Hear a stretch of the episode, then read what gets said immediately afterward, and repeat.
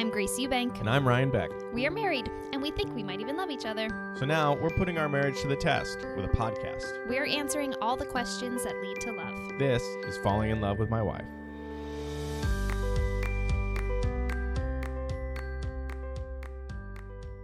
Are you nervous, Ryan? Yes, I am. Because I want this to be good. Well, of course we do, but it's going to be fine. It's going to be good. Great, yeah. I just need to be happy with the finale being what it is. Yeah, we're going to do a season two.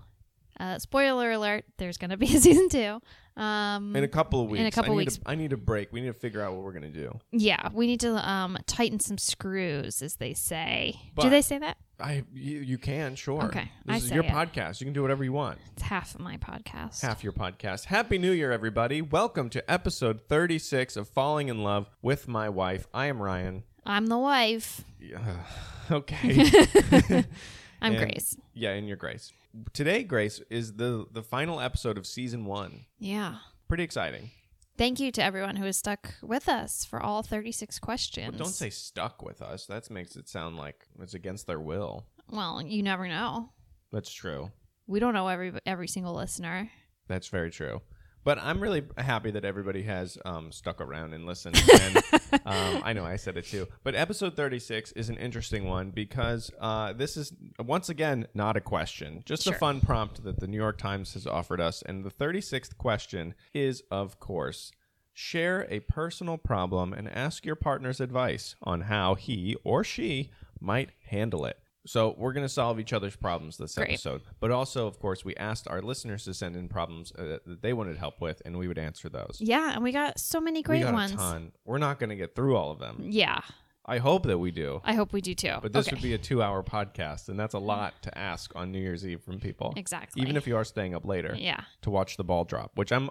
I have half a mind that 2020's ball is just going to go straight down. They're going to be like 10. Oh no, it just fell. Yeah. Um, we have a New Year's Eve tradition, which is uninterrupted by this. Yeah, I was situation. actually telling my chiropractor who told me I forgot to tell you off my Mm-hmm. my chiropractor told me that um, you have a great energy on social media. I do. hmm He follows me on social media. He follows media. me on social media. Oh, media. okay. And so I think that he saw you taking the selfie with Baby Yoda in Yes. your Christmas pajamas. Uh-huh. And uh, you know, you I post pictures of you a lot, Yeah. and um, you know, mo- I usually ask before I do it. Uh, you there's once or twice you did not. 80 20. so, but sometimes it's just funny. I should just post a picture I of you. know. I I don't even remember the bad ones, so it's fine. Right. It doesn't matter.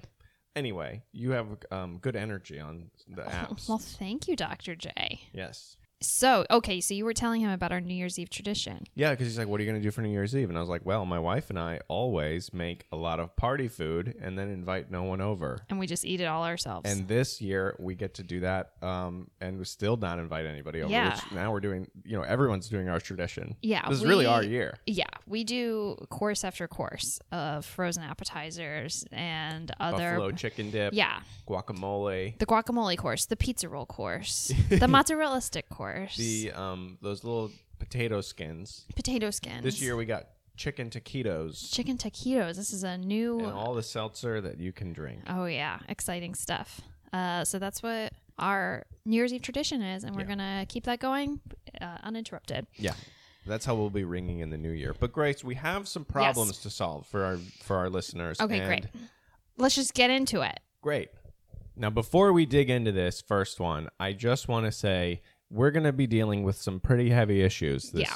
This we got some really tough questions, and I am afraid to answer. This is going to, you know, this is hard hitting stuff. It feels like we should have a degree. yeah. So just kick us off with this hard hitting question. Okay, this one's really tough. Uh, this is from Andrea from Chicago. Hi, Grace and Ryan. First time, long time. Hoping you can help me out with a question.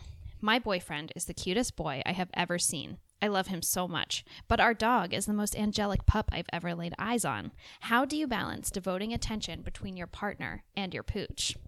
Well, Andrea, I can certainly relate to the dog half of the question. Whoa. Because I'm your husband. yeah.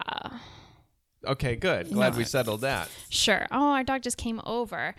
Uh, do you want to start? How do you balance devoting attention between your partner and your pooch? Well, I think uh, I don't know. I mean, I I think it's all about just like that you're all spending time together.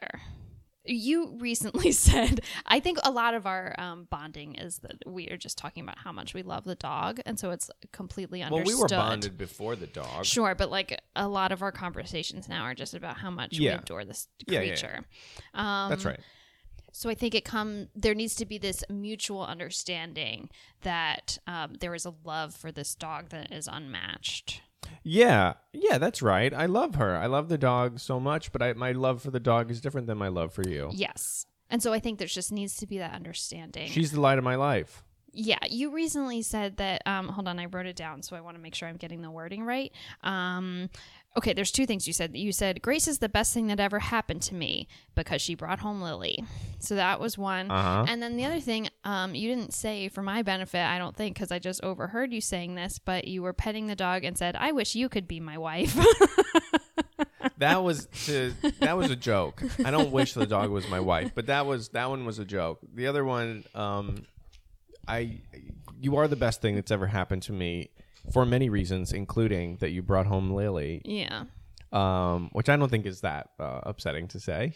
No, I. You make my life better in you. ways that um, I can't even begin to recount. But if I were to start a list, it would start with the dog. Oh, totally. Yeah. I think that's absolutely true. And so How do you balance the love, right? You Uh, just yeah, I think it's that you um have attention for everybody and you bond on that. You just that have to make sure love. that you're secu- that both people are secure enough to know that they love the dog more than each other. Right. yeah. If you can get to that point, then you're fine. You I you know that I love you and I know that you love me. That's why we can talk about how we love the dog even more. Yeah. It it is a different kind of love too because It's different. I'm clearly joking. Yeah, eh, because you and I have faults and she does not. You know. True, but also, you know, her faults are that she can't pay for anything. Right. Um, she's no fun to take to a restaurant because she's like trying to bark at people and you have to sit outside. Right. You know, Yeah, those are her faults. I can at least walk around the block with you, and I know that you're not going to just run into traffic. Or grab some um, chicken bones. Speaking of which, I did run into traffic Why? um, the other day when we were walking together, and then I was Mm. like, "Oh, I can get in front of this car," um, and I and yeah, I you just, abandoned me. Well, I thought that we had an uh, unspoken like we're gonna run, you know, jaywalk and run in front because the car's a couple hundred feet away. But then we were just on opposite sides of the street, and I just turned and looked at you, and then the light changed, and the car didn't even, you know, I didn't need to do that at all. yeah. And then you just slowly walked right up to me, and I was like, okay, Well, Andrea, I hope we answered your question. I'm sure that we didn't. I no, I just want to say that I am so glad that you found both uh, love with your boyfriend and with the pooch, and I think that's a really great thing. Yes, And, I- it's all about sharing that together. Yeah, I uh, I completely agree. The dog has, you know, I never had a dog before, Lily. This is uh, unmatched love. Yeah. you know, this is an uphill battle for you, Yeah. Grace. All So- right, let's do the next question. Our next question comes from Josh, a, lo- a longtime listener, second time emailer, Josh, um, who, full disclosure, is my brother. Soon, I will be moving to a new city. Since you are both transplants yourselves, what advice can you provide to get acquainted with new surroundings? And would your methods still work given that we're still in the middle of a pandemic? Well, interesting question, Yeah. Josh. Uh, moving to a new city, Grace, what did you do initially? Because I, we both moved here to start careers. yes. Inherently, within a career, you meet people who are interested in the same things you are, or you seek those kinds of people out. Right. Um, I think that that was exactly what I was going to say is that I um, found my friend groups through my work situations. Um, and so I always like f- found the one person that you're like, okay, like you're my guy or my girl. Yeah. Um, and we're able to So much of build a human, relationship there. so much of human bonding is like having a mutual disdain for something. You know, whole whole marriages are based on this. Where you That's just true. We've you- talked about this We've talked multiple about this. You go, times. Ugh, that guy. Yeah. So if you can find that in your new city, Yeah. you're good as gold. Like that's what a work relationship is. Right. People work together for decades, and it's mostly because they hate some guy in the office. Yeah. So, I mean, we have the inside scoop that uh, Josh is moving to this new city because of work. So for for a job. Yeah. yeah, so he's going to have um, a home base where he's going to have people that he works with and will have relationships with them. So I think that will continue, like that same strategy will continue through a pandemic where you have that. But Yes. many of my friend groups have like sprouted from work things, even if it's like, oh, I'm not necessarily friends with this person anymore, but I like went to their birthday party and met someone else who then I became friends with, blah, blah, blah. Um, and I think that's a big thing. And saying yes to situations. Yeah, I think you just got to put yourself out there and be more adventurous, which are kind of empty platitudes. But you know, you got to do find out what it is you like, and then find the people that also like the thing. I think that works during a pandemic. My only fear for my brother is that he is moving to a new city because he is going to he's going up the corporate ladder. So he very well mm. may become the thing that other people go, "Ugh, Josh is here." so you don't want that. No way. He'd No, he won't. cool He won't. He- my bro- my brother's uh, very sociable, so he'll be fine. But I think you just do, you know, he's already involved in like local government and stuff. I would say just do that in in St. Louis. I think it's fine to say that he's moving to St. Louis, but like do more of that stuff, and you're gonna find more people who are interested in the same kinds of things. Yes, and I think this can be very uncomfortable for a lot of people, but like kind of just like inviting yourself to things a little bit or like um uh or being the first to like make plans rather than waiting for something to happen. yeah. throw a vaccine party. Get a hold of a, va- a bunch of vaccines and have everybody come over and stick them with needles. I would I would draw the line at that. what if there were black market vaccine parties? That'd be pretty crazy. Well, now you just blew up his spot. yeah but i think you know i think he'll uh, he'll be fine i think you know the re- the way you the way you and i got together was because we had mutual friends Right. so if i didn't make those initial friends and you didn't make those initial friends after moving here Yeah. to new york um, you know we wouldn't have found each other Yeah, and I think it's important to remember that so many, I mean, a lot of people meet through work things because we spend so much of our waking hours Mm-hmm. uh, in work situations. yeah Uh, you know, like if you're spending most of your day, like you're probably going to form relationships with these people, Totally. friendships or otherwise. um, you want to take a break because you spilled tea all over yourself Uh, yeah, I just spilled tea all over the mic, so let me we'll just take take, a quick quick break. all right we're back the table's dry Yeah, sorry about that. yeah It wouldn't be us recording if I didn't spill something. it wouldn't everywhere. be a day married to you if you didn't spill earlier this is so gross This is so gross. I'm Please gonna don't. I'm gonna tell everyone. We were eating shrimp tacos and you sneezed. And I think I can leave it at that. I think I can let everyone's imagination take it away. What happens when you're eating food and you sneeze? I'm so sorry. My it was I can't even ask I can't even ask a podcast about how to deal with this problem. I know it was disgusting. I wish you hadn't brought it up. I apologize. It was pretty funny. It was pretty funny because it was nowhere near me. all right. Ugh. We have another email. We have another email. Okay, moving on. So this one was just so beautifully written, and we love this one. And as someone really who funny. read like a thousand books this year, this is one of the best things I read the whole year. you read a thousand books? No, I read like forty something, forty three. I'm about to finish my sixth book, I think. That's really good. it is pretty good for me. Yeah, it is. I think- For I anybody. think that's an accomplishment. Anyway, this was great. And I'm sorry that we had to cut it down a little bit just for time, but we have so many questions to get through. So this is from Terrence. It was December 12th, 1971. Barbie and I were getting married. I had just graduated college with my degree in architecture in May and was working in an architectural office for about three months. We were very excited about decorating our first apartment. We had spent weeks looking for the perfect apartment. We found one and didn't need decorating a pink bathroom and a grilled cheese sandwich that was left in the oven. so good. One final thing happened before the wedding weekend. Bill, a draftsman in the office, said that when we get back from our honeymoon, we should come to his house in Califon to a place where we can cut down our own Christmas tree. Back in the 70s, that was quite a novelty. My parents had an artificial tree for a decade. I jumped at the chance and told him yes. Off we went to San Francisco, Lake Tahoe, and Reno for our honeymoon. When I got back to the office a few days before Christmas, I was shocked. Bill had been fired. My friend John told me the last thing Bill said was, Be sure to tell Terry to come up Christmas Eve to cut down a tree. That's so sweet as the last so thing. As someone who's been fired before, the last thing is never, hey, I hope that that guy can cut down. It's usually um fine. Right. oh, geez. Okay, so Christmas Eve afternoon, we started out for Bill's house. Bill had told me where his rented house was located, and they did not have a phone. We knocked at the door. His wife answered, looking weary, having just put the twins to sleep. I could tell that this was not a joy, not to be a joyous Christmas in their household. His wife said Bill had taken a new job as a knife salesman and wouldn't be home until late that evening. We wished her well and left. On the way home, we were pondering what to do. It was five o'clock. We didn't have a Christmas tree, and we were due at Barbie's grandmother's for a traditional Christmas Eve dinner at seven o'clock. As we rode east, we saw a Christmas tree yard with the lights on. We stopped. No one was around. We continued on. At the flagship in Union, another Christmas tree lot.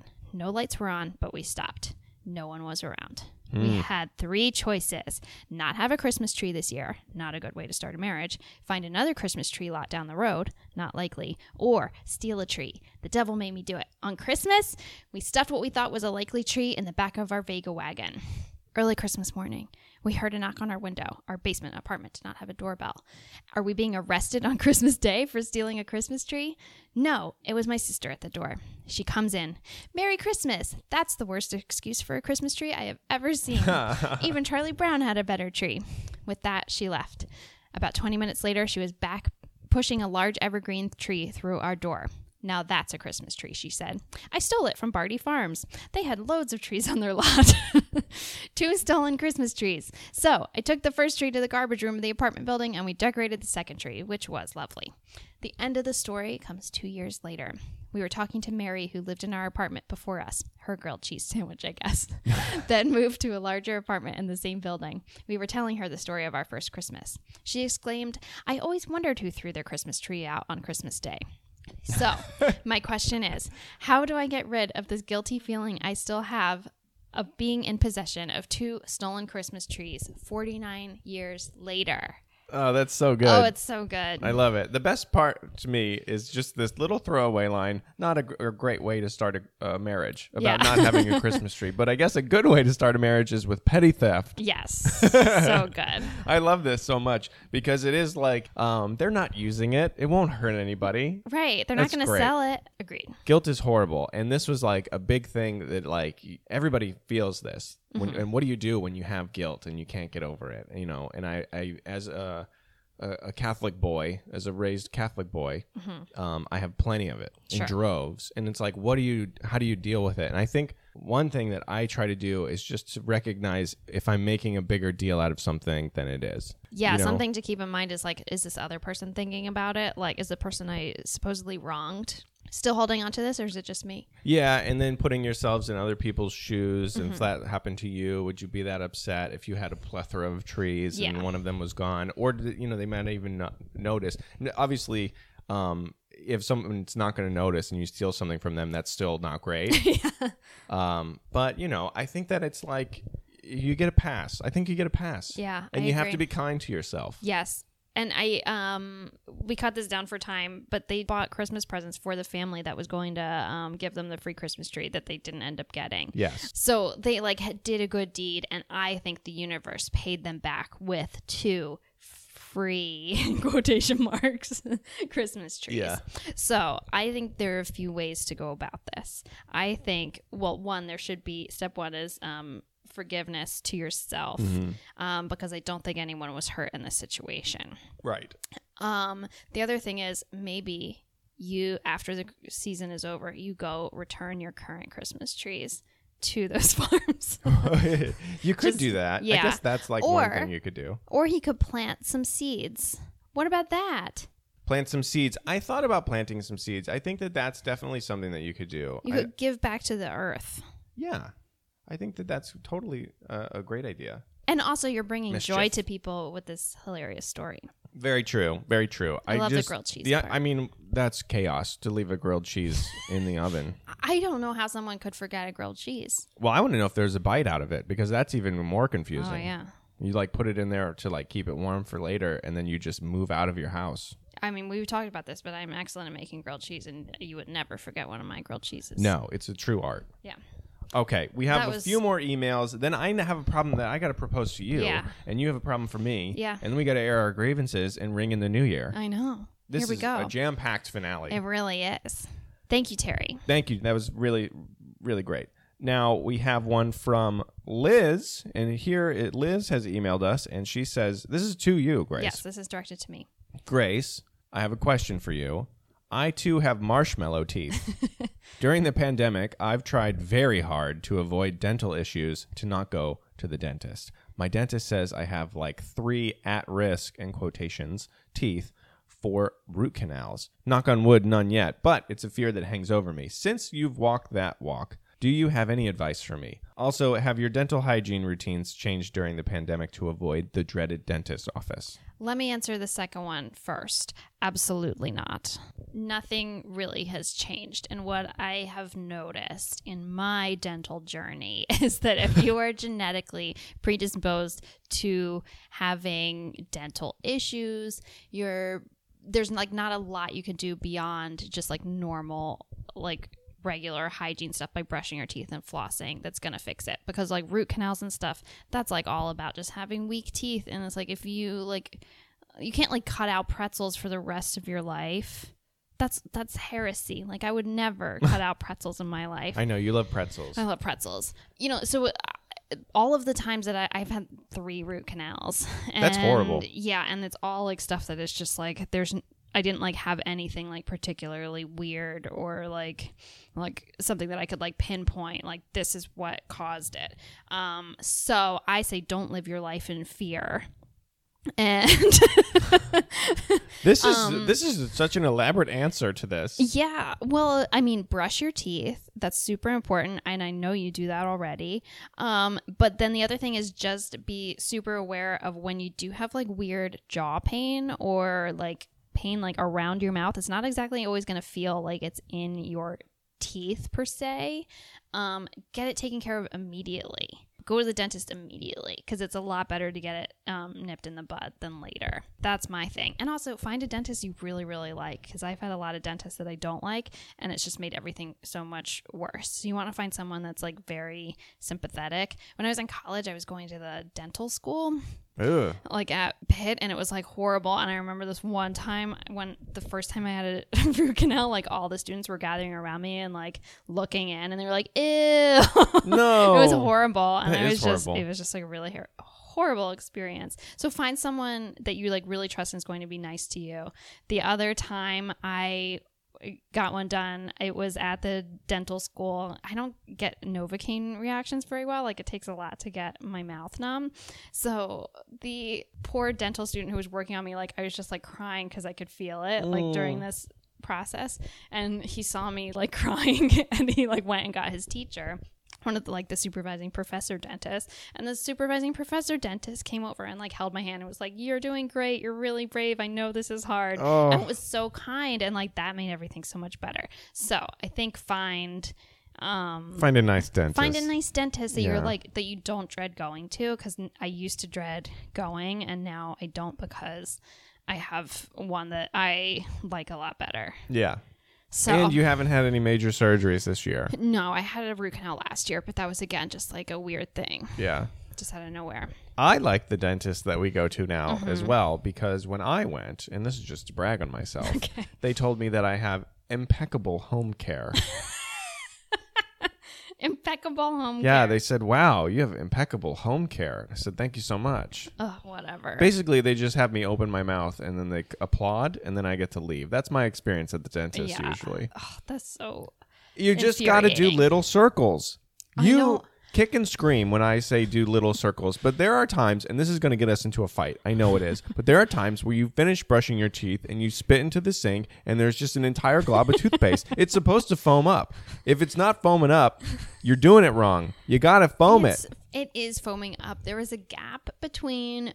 Well, you got to keep going. and and a piece Little circles. and consistently one little teeny glob, like I would say one tenth of my entire toothpaste glob, gets in. Well, then you're in using that, too much toothpaste. It gets in that little crevasse, and then it doesn't foam up. The rest of it foams up. I'm not like dry brushing got my teeth. Look, all I'm saying is little circles. For the people at home, if you want to get a compliment from the dentist, make sure you're doing little circles on each little tooth and you're good.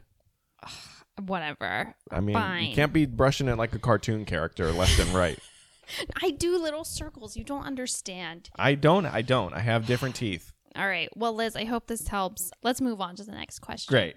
Next question comes from Boomer. He wrote us an email that says, I've spent a lot of time working on my self confidence over the last year. Applause. And while it has paid off in my personal life, I struggle when trying to create art. I enjoy things I create when I collaborate, but whenever I try to make something alone, be it writing or music, I tend to despise whatever I create. Do you both hate the things you create? If so, then how do you get over that to share with others? The only art I like that I'm confident in sharing is my photography, which I have only begun sharing in earnest on my Instagram since I bought my new camera. This is a great question. Great question. I am definitely on the side of I hate sharing things that I have created. Yeah, you do. I really do. And I don't know exactly why that is.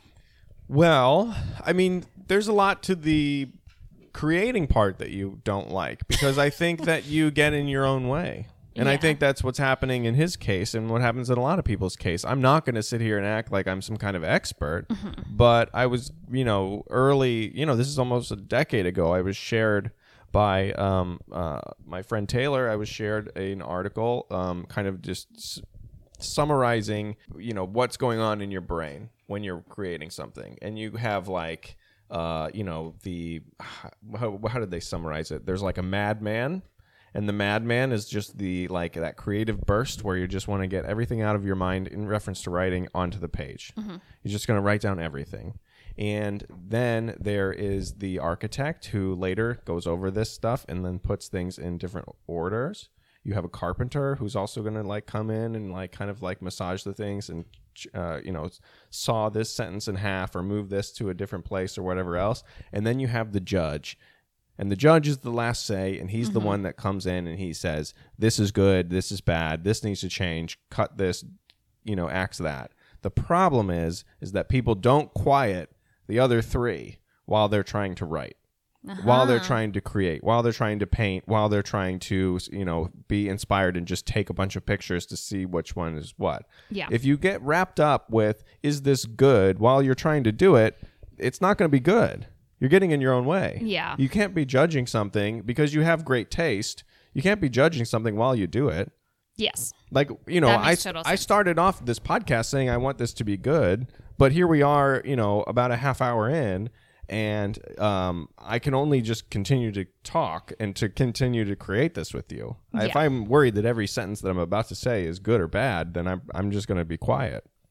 Yeah, no, that's really that really makes a lot of sense because I I do I'm constantly editing as You're- I do things, and I'm I find that editing is a much easier task for me than creating. So maybe Boomer feels the same way. I don't Yeah. know. Um, Well, but you're- that's you're an excellent editor. My, uh, that's my experience. You are an excellent editor. I, I have said this to you before. Mm-hmm. Um, and a lot of times, even when you're just trying to draft an email to somebody, you'll be like, How do I say this? And then I'll come in and I'll just like write like four sentences. You'll be like, That's wrong. And then you'll just do you'll just write it and it's really nice and beautiful. Uh-huh. Um, but like you have a great eye for that kind of stuff. But I think that there are times where, you know, you personally will get in your own way because you you know how you know what is good and what you do Mm-hmm. want out of whatever it is that you're trying to make or write or just and the thank you note. I remember the wedding thank you notes. I crushed those. Yeah, I zipped right through those things and you it took you months.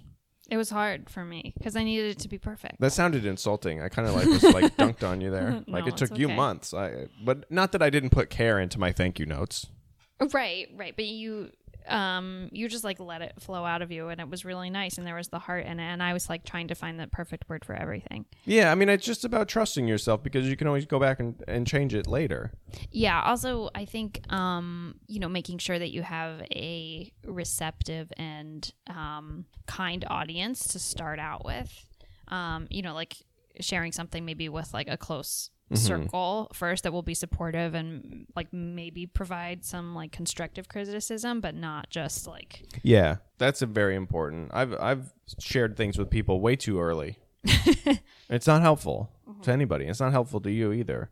Um, but typically, you know, I took a writing seminar recently, and they were like, do um, do a draft, and then go over that a day later, and then a day or two later after that, go over it, go over that one, and then you can just send it to people. Yeah. So you do a, a a really rough draft, which doesn't count. Then you take a pass at that. Then you sit with that for a minute, think about it, a day or two. Then you do the pass on that one. Then it's probably Yeah. ready for other people to see. Yeah. Another thing to think about when you get into negative feelings or thoughts about yourself is to use uh, the strategy of saying like would i say this about my best friend's work? Like if one of my friends posted this would i like rip on it or Mhm. um or have negative feelings about it? And if you're not if you wouldn't say that about your friend or a family member you shouldn't be saying it to yourself either.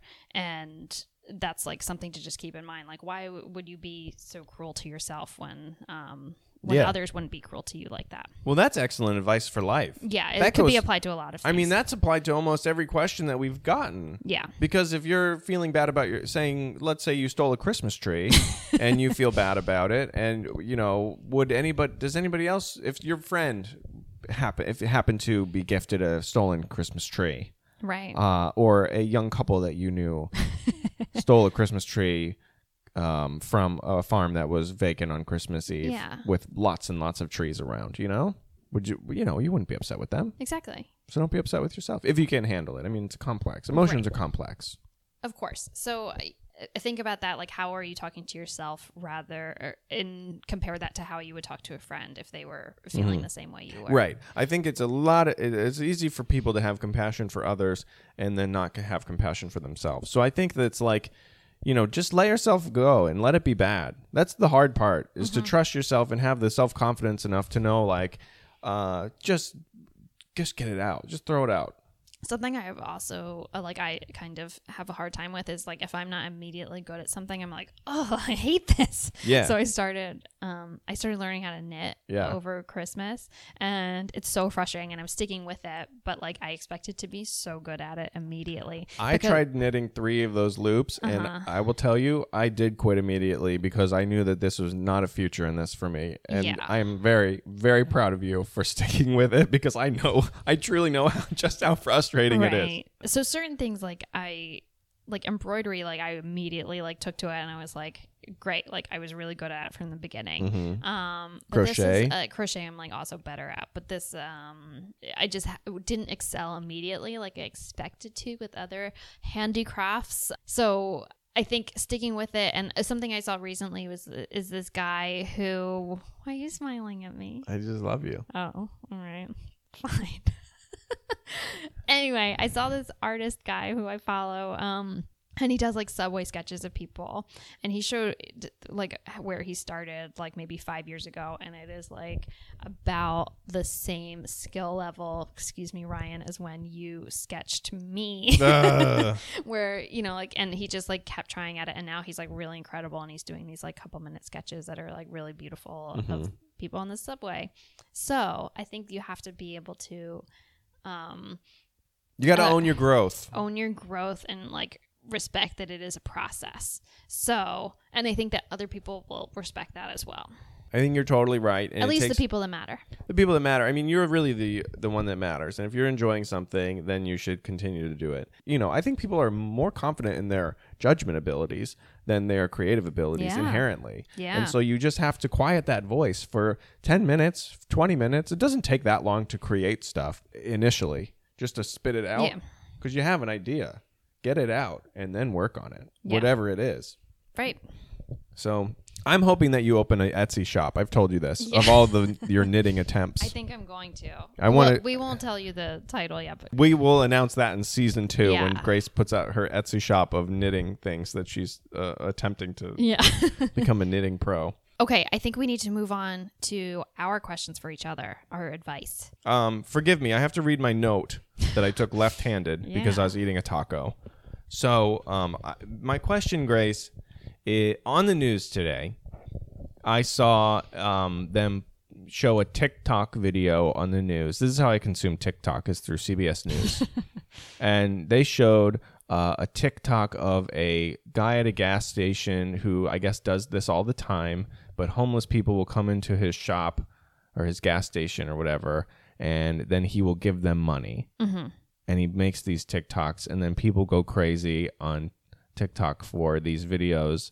Um, and then they send more money to hit this guy so he can give it out to other people and then it's like this reaction video thing Right. this guy needed $150 to go get glasses and he had a whole plan and he seemed very earnest like i'm going to get glasses and then i'm going to work continue to wash windows of cars for a dollar a piece to then get a a, a place to stay and then i'm going to do the you know he had all these things and then the guy at the gas station said but what about this and then he said boom and he threw $500 onto the counter for him mm-hmm. and it was really nice because he's giving something to somebody else.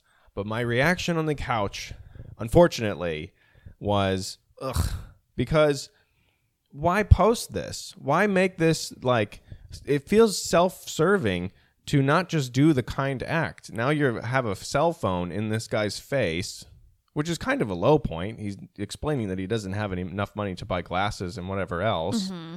So you- he's videotaping this guy and then videotaping himself give him money, and it all seems a little self-serving. Why? So I, I that is a cynical stance. What I just explained. It's a cynical stance because it's a nice thing to gift this guy money, which was, has been crowdsourced from people who are watching this reaction video, so everyone can feel like they're a part of helping this man get back on his feet and get glasses and stuff. But my, I don't want to become a cynical old grump how do I not become that? How do I how do I um I think you aren't because you are recognizing that in yourself. That you're recognizing that this is a cynical way to look at it, and you are saying all the other things that are like this is like a crowd. You Yeah. know, like this is creating more money and stuff like that. I, I don't know for sure the story. I did see like this thing on it's the a news recurring before. thing. Um, I did see this story separately, but I imagine that these people have given him permission to be filmed, and I hope so. I hope. I would. I would think so. And they. It, I don't. It wasn't like a hidden camera kind of thing, from what I remember. no, it's so, not. Um, I think that as long as it.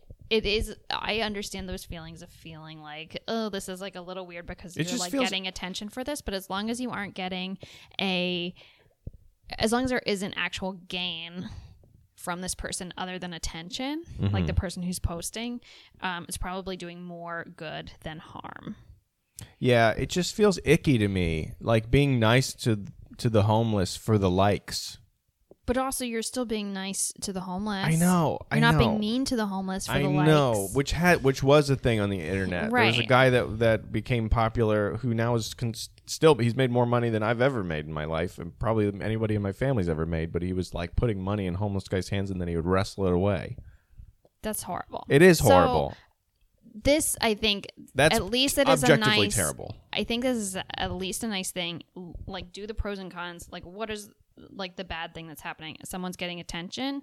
Like, someone's Yeah. getting. Yeah, you're right. I just Like, think what it, is? What's the problem here? here, here's my issue, and this is what I don't want to feel. So my problem is how do I re- keep from being an old crumb? Mm-hmm. Um, it, this feels icky, Mm-hmm. and also I think it speaks to the culture at large because it seems self-serving to have to videotape everything or to video everything and like let other people know that you're a good person. Yeah, I mean that is not the ideal way to go about things. Ideally, this person would probably just do it quietly um, and not like make a big attention of it. Um, but the other side of this is that he's probably getting more money from people crowdsourcing, and as long as he isn't skimming any off the top for himself, Then it's okay. then I think it's okay. Yes, it could be better, but I think doing anything is better than doing nothing. I agree with that. I agree with that. I just think that I'm going to have to continue to talk to you about this because I don't and and this is where you're going to help me with my problem mm-hmm. because I don't want to become a cynical jerk. But I also know that I do feel like it's kind of icky and self-serving. I think it's okay to feel that it's icky. Um, just th- this this movement that we all need credit so what is the and question? recognition. The question is, how do I not have these feelings, or what do I do with these feelings that like I'm kind of a little bit, a little bit bumped by, even though it's a nice, this guy's getting 500 bucks to get his life together.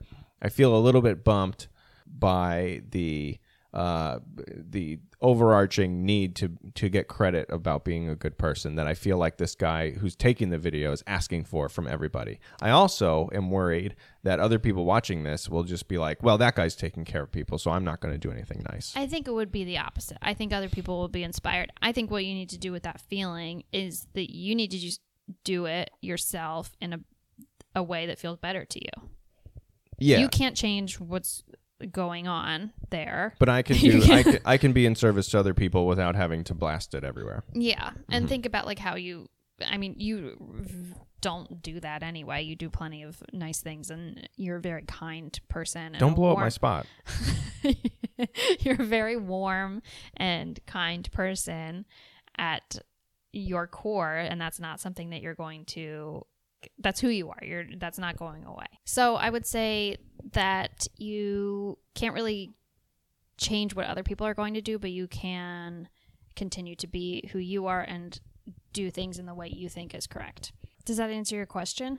It does. I mean, I it's not a thing that I think I can solve right now. Well, what a great question to ask.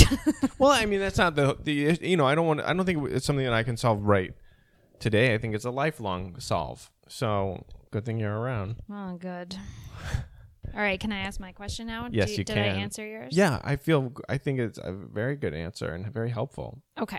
Um, okay, so my question or the thing I need um, advice on is something you know about me, but I'm really good at making decisions when like it's crunch time. Mm-hmm. You know, I do events and when it's like event day and something goes wrong, I'm very quick to like figure out the best solution and like put it into place and not be stressed about it.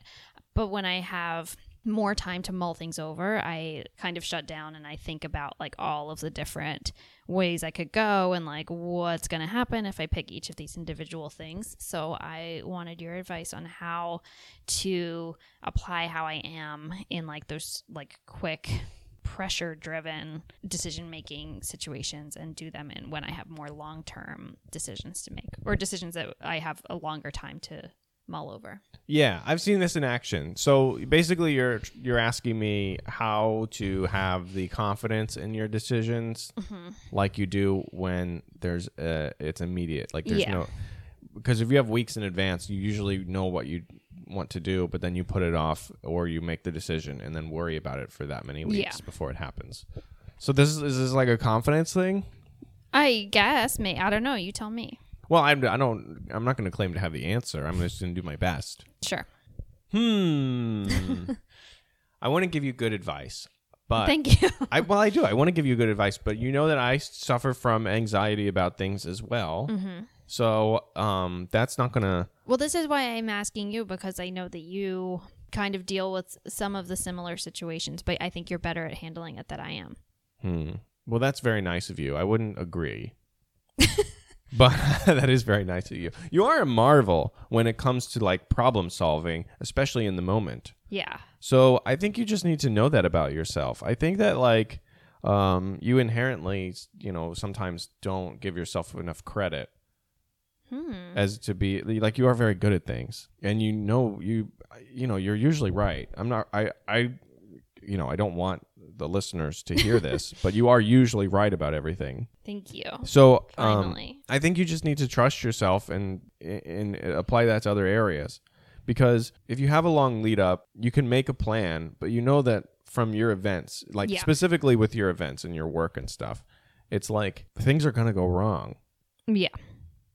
But you're you're the all the work that you do leading up to it is like you just have to trust that it, you're doing the right thing. And if you do forget about something, you're going to ha- have you're going to solve it on the day eventually Right. or, or anyway. So I don't really know what I would say. I don't really know how to deal with it. I think it's just a matter of like trying to trust yourself and giving yourself enough credit. You've done all this stuff before. Yeah, but I think the question is more how do I get out of that like cyclical thinking? Yeah. Thinking about all these decisions and like maybe there isn't like necessarily like a very clear answer about what you should do. Or mm-hmm. like on for like the example of like an event day when like something's going wrong, there might be like three good options as a plan B, but like I have no problem at all just picking one and going with it mm-hmm. and like and not looking back but when i have a longer lead up to something or you know it's not like a deadline immediately right in front of me i um, will like really stress over it to, right. uh, to and make sure I'm up the- making the right decision. Yeah. Well, I think number one, if you're having these like ruminating thoughts, if Mm-hmm. you're really going in a circle about something, it's good to recognize it. If you can recognize it, then you can step out of it. Mm-hmm. If you say, I'm doing this to myself and I'm winding myself up, um, winding myself up, Winding. sure. So you got to know that. You got to like be able to recognize your patterns of thought. Mm-hmm. And once you've done that, you can step outside of it by just being like, okay, I am doing this right now. Let me try to calm down. Let me count to 10. Let me take some deep breaths. I've only seen you take about six breaths since we've been married. So I, I think breathing would be really good for you. Yeah. Um, but in truth, it's like just recognizing when you're making things harder on yourself, for one. Mm-hmm. And then the second thing is to, you know, try to remove yourself from the emotional part of every decision that you make. Because I think that a lot of times for you, you do that all or nothing thing. If there aren't exactly the number of chairs or whatever, then this is all wrong. But there's no way around it, or like this will be the worst event ever, or something. Or like Um, I'm bad at my job if I mess this thing. up. Yeah, it's more like that. You Yeah. have to have the right number of chairs for people. That's just something That that was not the best it wasn't. Well, I don't do this. You don't do events. I don't do events. I'm the person that sits in front of the chairs. I stand in front of the chairs. So I don't know. I don't know how many chairs are in there. But you're not bad at your job. You know that you're not bad at your job. If somebody asked you if you're bad at your job, you'd be offended. So that's a good start to know that you do believe in yourself. yeah. Um, but I think like obsessing about something to the point that it makes you miserable is not going to help, and it's not going to make you feel more confident in your decision. So you kind of just have to recognize it, and then um, uh, you know understand emotionally what each thing should weigh on you or not. Mm-hmm. So I- hope that's is that okay? Is that a good answer? Yeah, I think that is helpful. I think you just got to breathe. Just breathe. Yeah. I mean, a big a big thing for you is Yeah. breathing and relaxing. You're very hard on yourself. I'm very hard on myself, but you take it to a, a whole nother degree sometimes. yeah, I'm like a perfectionist in many ways. Yeah. So it's again, it's like you you're gonna be in in reference to Boomer's question. It's like you're gonna judge the thing, but don't judge it while you're trying to do it, or you're gonna handcuff yourself. Mm-hmm. And that's the same for your brain.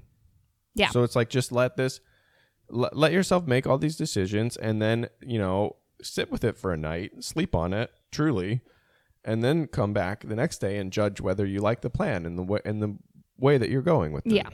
And then you can tweak it or whatever else. But if you obsess over every single little thing, you're not going to be able to see the big picture and be comfortable with your decision. Yeah, something I also need to um, rein in, and maybe other people would relate to this, is like all of the what ifs. And it's like, well, if I do this, then what if this could happen or this could happen? And then, you know, and you can go either like the, like, oh, this would be the, the best case scenario and the worst case scenario. And, but the truth is that we don't know what is in the future. So we don't know which path that will necessarily take us down Right. and also like i just think about like how i thought certain things in my life would go um you know and that's not the path that i ended up taking and it's like for the better but um Hopefully. i th- i think so yeah I mean, we you are with me right now, so I'd hope you're happy. um, but yeah, I think that's that's what I would say, and I think that's kind of my understanding of how this entire year has gone on. If we can bring it to a close um, and move on to our grievances, but I think that um, this whole year has kind of put in perspective for me my priorities and um, doing what I like and like not trying to to chase things that I don't like and Yeah. things that make me sick. I- in, i you know physically sick or mentally sick or whatever. But it's like if obsessing about something is keeping the me from enjoying it then oh yeah. is, then I need to cut that out. Yeah if Totally. you know you have to just find some joy in your life because we ha- there's so many uncertain things. Yeah. That's good it sounds a little hippy dippy, but no, you i know. like it. Yeah. Eh, like you're knitting you have to be bad at it until you can eh, so there's no obs- sense in obsessing over every single loop and whether it was a good one.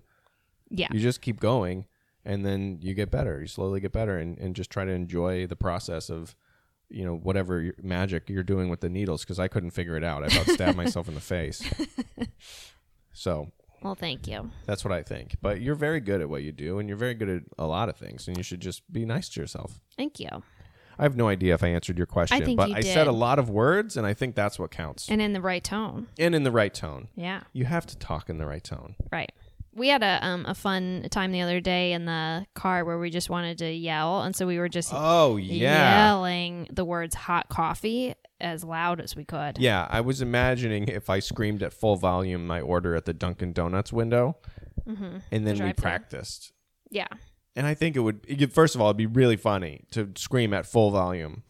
because how often do you get to scream at full volume? I would say everyone's New Year's resolution that listens to our podcast, it, one of them, at Tack This On, should be to get into a place where you really can scream as loud as you can, because I'm sure you haven't, Mm-hmm. and try it out. Grace, we were screaming hot coffee. I want a hot coffee. like I was gripping the steering wheel. I haven't yelled that loud in a decade or more, Yeah. may- maybe 20 years. Make sure you're in like a um correct you know, in the car is okay. In the environment, like yeah, in the car we were We- like we there was can't- no one around, like no one was gonna be like concerned for us. Yeah. And also we were saying something so um It was ridiculous. we weren't saying help, we were saying hot coffee. hot coffee. But it, just scream as loud as you can. You're going to feel crazy. Yeah. It's kind of hard. You It kind of forgot. I think a lot of people have forgotten how to yell as loud as they can. Mm-hmm. Maybe the parents that listen to this haven't, but um, it's pretty it's pretty incredible. It's a Yeah. good feeling. So, Grace, let us take our final break before our final grievances of season 1. All right. All right. Okay, let's bring it home. Let's do it. I was giving some thought to a pro- asking you a problem, Mm-hmm. and I'm happy with the problem that I asked you about how to not be so cynical. Yeah. Um, but I think in retrospect, I should have just asked you to do a math problem, like live on the podcast. Yeah. would have infuriated you. Do you mean like uh, Any a train prob- leaves the station at yes, any math 2:01 problem. p.m. and is going 70 miles per hour? You nothing would make you more upset. Yeah, it's true. So I have a grievance for you, Grace. Okay. This has to do with something that I got you for Christmas. What? I got you Hello Kitty Uno cards. Yeah. So we've been perfect playing. gift. It's great. It's a lot of fun. We played with your family. Like we we were playing a lot, um, just one on one, playing a lot of Uno. Mm-hmm. There are a lot of cards in Uno, and every time that we have cards in a board game or a card game or whatever, I have to shuffle Yeah. because you don't know how to shuffle. I'm not good you at kind of well, you this is I'm not good at it, is what you say, and then you you refuse to try. so I have to shuffle every single time. Yeah. And then we have to say, whose deal is it? Well, it's is it mine or yours? I'm always the dealer, but I, I then you just go first every time and you wipe the floor with me. So I have to shuffle. I'm a, also a youngest child. I don't know how to shuffle. Yeah, My parents did it. So I here I am just futzing around trying to shuffle cards. Uno has like 100 or 20 cards or something like that. So it's too the, the deck's too big. It's very hard. I know I have big hands, but like, you know, come on. It's very hard. That's, so I'm I'm sorry. I will try and take on more of the shuffling duties. You do in our when household. you do shuffle, you just take like forty cards at once and you move them to the top of the deck, and I'm like, that's not doing anything. I have a system. Is it an an effective system? No. Is it a system? Kind of. it's you just move them around until they're The one time you put all the cards on the table and you and you swirled them all out, but then you just moved your hand back to the same direction and picked them up in the deck, and I'm like, literally two cards changed spots there. So my grievance is with your shuffling ability. Okay, thank you. Fine. Um, okay, let me think about yours. I just want to brag. Can I brag for a minute? Brag away. okay, I gave you an excellent Christmas present. Yeah. And and it, I got you something that you didn't even know you wanted.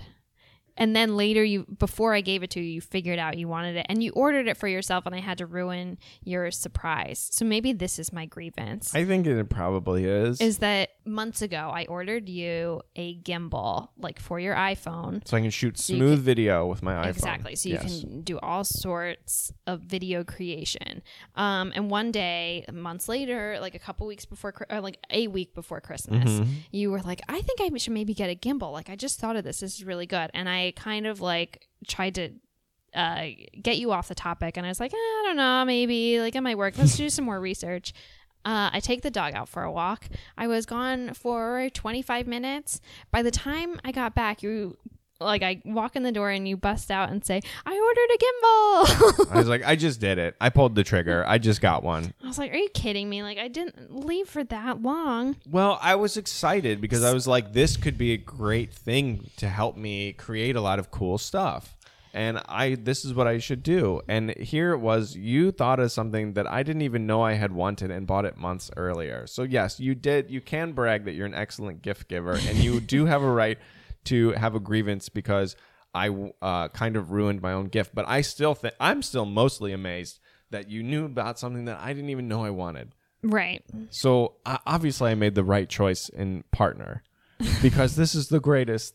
It's the greatest thing. It's so cool, and again, I can't stress this enough. I didn't even know I wanted it Right. until like I, fo- I think it was five fine. I before did have to ruin the surprise, and I was like, "Well, Santa may have brought you something," um, but It's and then you and I was like, "Maybe you should return it."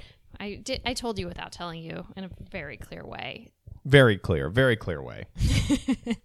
So so my, yeah, my grievance is that you um, should be a little more uh, cognizant of when it is a week before Christmas before ordering things for yourself. well, I didn't suspect. I didn't even know that I had wanted it. So how would you have known that that that, that was Because gonna I'm be a cool? an excellent gift giver. Yeah, you are. You are. And I got you Uno cards that and so my gift to you is that I will continue to shuffle. Thank you. So, Grace, this was it. This was Yeah, I our know. podcast. My this final- season 1. My final grievance is that season one is over. Yes. It's a real bummer. But we are going to be back in a couple of weeks with season two. And, you know, we talked a lot about the direction of the podcast, what we should do with the podcast. And Mm-hmm. I think that we're going to continue to, um, you know, find prompts or come up with prompts and, you know, discuss things on the podcast that are um, fun and uh, interesting, hopefully. Spark conversations. and spark conversations in the people who listen to this that in your lives that's Yes. what our goal is to have a, a fun conversation that you can then have uh, yourself or add your own takes email us gripe at us we'll grievance back at you you know it'll be a nice beautiful community that we Yeah. have, have created and that we'll continue to cultivate yes. so happy new year grace Happy New Year, Ryan. i love you I love you. and if you have any thoughts throw us throw them our way what am i trying to say I don't know. send them any send them any, Send him an email. Ah, boy. This is why we need to take a break. yeah. Send us an email at graceryanpodcast at gmail.com with your thoughts, your your comments, anything you Your want. feelings. Your feelings, vision maybe boards. maybe some hot tips for uh, how to cook a, a chicken. We have a lot of chicken to cook, yeah, we do got a lot of chicken. so you know, just send them our way. Uh, thank you so much for listening, and This has been Falling in Love with My Wife, Season 1. Thanks for listening. If you want to support the podcast, go to patreon.com slash Grace Ryan Podcast or email us at graceryanpodcast at gmail.com. Okay, that's enough. I love you. Love you too. Bye.